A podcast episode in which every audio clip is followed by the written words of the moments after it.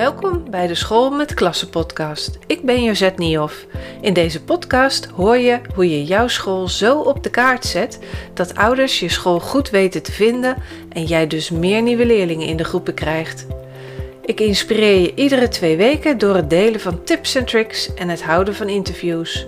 Geen beproefde of bijzondere manier blijft onbesproken.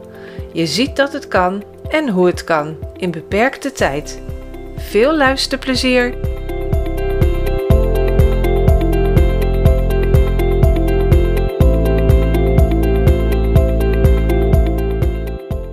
Hoe beïnvloedt het schoolplein het imago van jouw school? In deze aflevering geef ik hier antwoord op. Onder het imago versta ik het beeld dat je school oproept door de naam die je hebt gemaakt de afgelopen jaren voor de school.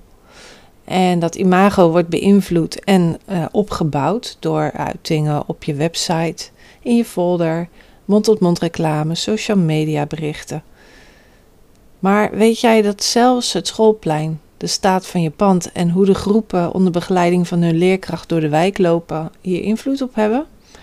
Alles moet op elkaar aansluiten en elkaar versterken. Daarbij is het natuurlijk het beste als datgene wat in je missie en visie staat uitgedragen wordt via alle middelen en kanalen. Je draagt met elkaar hetzelfde verhaal uit van je school. Dus het team uh, draagt dit uit, leeft het voor. En jijzelf uiteraard ook. En dat doe je om het psychologische proces bij mensen te laten kloppen, zodat er geen verschil in de boodschap is. En dat is heel belangrijk, want je wilt geen chaos creëren in hoofden van bijvoorbeeld ouders van jonge kinderen. Want wanneer er chaos heerst, nemen mensen geen besluit. Denk maar eens terug uh, aan een situatie waarin je zelf verkeerde. Misschien een keer toen je een methode, toen je een methode aan het aanschaffen was. Uh, als die mail die je ontvangt ter bevestiging dan iets anders vertelt dan een website of de manier waarop je door de service desk wordt uh, behandeld, haak je eigenlijk al af. En wat gebeurt er nu eigenlijk bij ouders van jonge kinderen? Mensen hebben op een bepaald moment uh, interesse in scholen, omdat ze er simpelweg één nodig hebben voor hun kind. Die wordt bijna twee of drie. En dan gaan ze automatisch beter opletten wat er gebeurt op een school. Hoe die eruit ziet en ook hoe het schoolplein overkomt. Verder weten de, mensen eigenlijk nog niks over de school. Als je geluk hebt, weten ze de naam. Dan kunnen ze de website opzoeken en lezen ze de teksten. Als dat hun aanstaat, dan kijken ze een keer met wat meer aandacht als ze langslopen. Daarbij letten ze dan op zaken die zij belangrijk vinden. En die waarneming is ook nog eens selectief. Ze merken dus eigenlijk datgene op wat hun bezighoudt. Dus zij zijn op zoek voor een jong kind, zullen dus letten op dingen die belangrijk zijn voor jonge kinderen. Hoe veilig is het schoolplein? Hoe um, goed is de, de juf? Uh, hoe gaan mensen om met de kleuters? Dat soort dingen. Dus wanneer ze op zoek zijn naar positieve punten, zullen die juist opvallen. Maar datzelfde geldt natuurlijk ook voor negatieve punten. Eigenlijk is dit proces hetzelfde wanneer je een auto aan het kopen bent van een bepaald merk of je bent ernaar aan het kijken. Dan uh, heb je hem aangekocht en daarna zie je eigenlijk alleen nog maar dat soort auto's rijden. Onbewust zoek je dus eigenlijk een bevestiging van je aankoop. En als je dus een school aan het kiezen bent, zoek je een bevestiging van je beeld. Ik had hetzelfde effect toen ik uh, een school voor mijn kinderen aan het zoeken was. Ik ging ook veel meer opletten hoe scholen eruit zagen, wat er gebeurde op het plein. En dat gold ook toen ik een speciaal basisonderwijsschool had bezocht en mijn dochter hier had ingeschreven. Geen enkele school haalde het in vergelijking met deze school. Dat snap je. Maar uit dit voorbeeld, wat ik net geef, snap je waarschijnlijk ook wel dat het heel belangrijk is dat je een sterk en vooral authentiek verhaal uh, over je team en school naar buiten brengt. Het moet echt van binnenuit komen uh, vanuit die missie en visie. En dus ook gedragen en voorgeleefd worden door de mensen in de school. Dat verhaal heeft dan overal Hè? Dus op de website, social media, folder, uh, persoonlijke contacten. Overal heeft het ongeveer dezelfde strekking, zodat dat elkaar gaat versterken.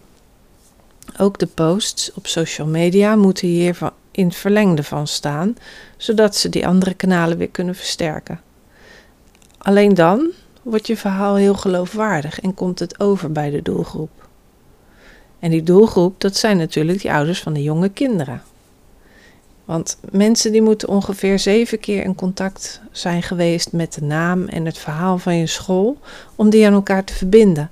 Je snapt dan waarschijnlijk wel dat het heel handig is als dat zeven keer een herkenbaar en positief verhaal is. Dan maak je je verhaal namelijk ijzersterk. Als je dit nu weet, hoe is dat eigenlijk bij jou op school? Zijn alle middelen op elkaar afgestemd en brengen ze samen dat authentieke verhaal over je school naar buiten?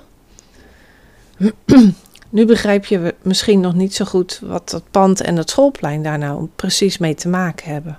En wat is daar nou weer de toegevoegde waarde van? Laat me dat even in een voorbeeld uh, duidelijker maken.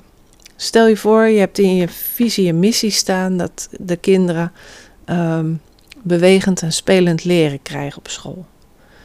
Maar je schoolplein is vierkant, betegeld, minimale speelvoorzieningen, maar twee van die klim- en klauter dingen. En eh, ja, dat matcht eigenlijk helemaal niet met elkaar. Dus als ouders dan op jouw school komen, dan hebben ze gelijk al chaos in het hoofd. Want het matcht niet het beeld van bewegend spelend leren met een kaal en betegeld schoolplein. Wat dan wel matcht, is bijvoorbeeld een plein dat in gedeeltes is ingericht om lekker te voetballen, spelletjes te doen, te rennen, te klimmen of misschien buiten een beweegles te krijgen. Nou hoop ik dat je door dit voorbeeld beseft dat zelfs je pand en je schoolplein een heel belangrijke rol in het imago spelen. Kijk er dus ook eens een keer met de ogen van een ouder naar. Wat zie je dan op jouw schoolplein en aan het pand? Is het aantrekkelijk? Kan het nog een beetje verbeteren? Wordt het plein bij jou op school bijvoorbeeld regelmatig geveegd en opgeruimd? En als je het nou rommelig vindt, zorg dan dat dit soort kleinere verbeteringen direct opgepakt worden. Dan heb je gelijk een resultaat en dat is gewoon heel erg fijn. In deze podcast heb ik behandeld het belang van het op elkaar aansluiten van alle uitingen van je school. De website, de folder, de kalender, de schoolgids, maar ook het pand en het plein. Dat communicatie vanuit je missie en visie moet komen om één geheel te vormen met elkaar. Hoe het maken van een belangrijke keuze werkt op psychologisch niveau. En waarop ouders van jonge kinderen letten als ze voor een keuze staan. En dan uiteraard hoe je dit voor jouw school kunt laten werken. Heel erg leuk dat je luisterde naar deze podcast. Voordat ik afsluit heb ik nog een paar belangrijke dingen. Ten eerste, het is mijn missie dat schooldirecteuren heel helder kunnen overbrengen aan ouders van jonge kinderen wat het team hun kind biedt. Daarom help ik zoveel mogelijk scholen met het ontdekken van hun sterke onderscheidende punten. Deze podcast levert hier een belangrijke bijdrage aan. Wil je alle podcasts overzichtelijk onder elkaar ontvangen? Abonneer je dan hierop. Klik in je podcast-app op de button subscribe of abonneren. Je ontvangt dan iedere keer een berichtje als er een nieuwe podcast is verschenen. Ten tweede, vind je deze podcast interessant en ken je een collega voor wie dit ook interessant is? Dan zou het geweldig zijn als je hem of haar de podcastaflevering doorstuurt. Bijvoorbeeld door de link te kopiëren via de drie puntjes in Spotify of je eigen podcast-app. Ten derde, ja, ik weet het. Heel veel mensen met een podcast vragen hierom. Maar het helpt me wel om meer schooldirecteuren te bereiken en dus te helpen. Dus wil je een review voor me achterlaten via je podcast-app, bijvoorbeeld op Spotify?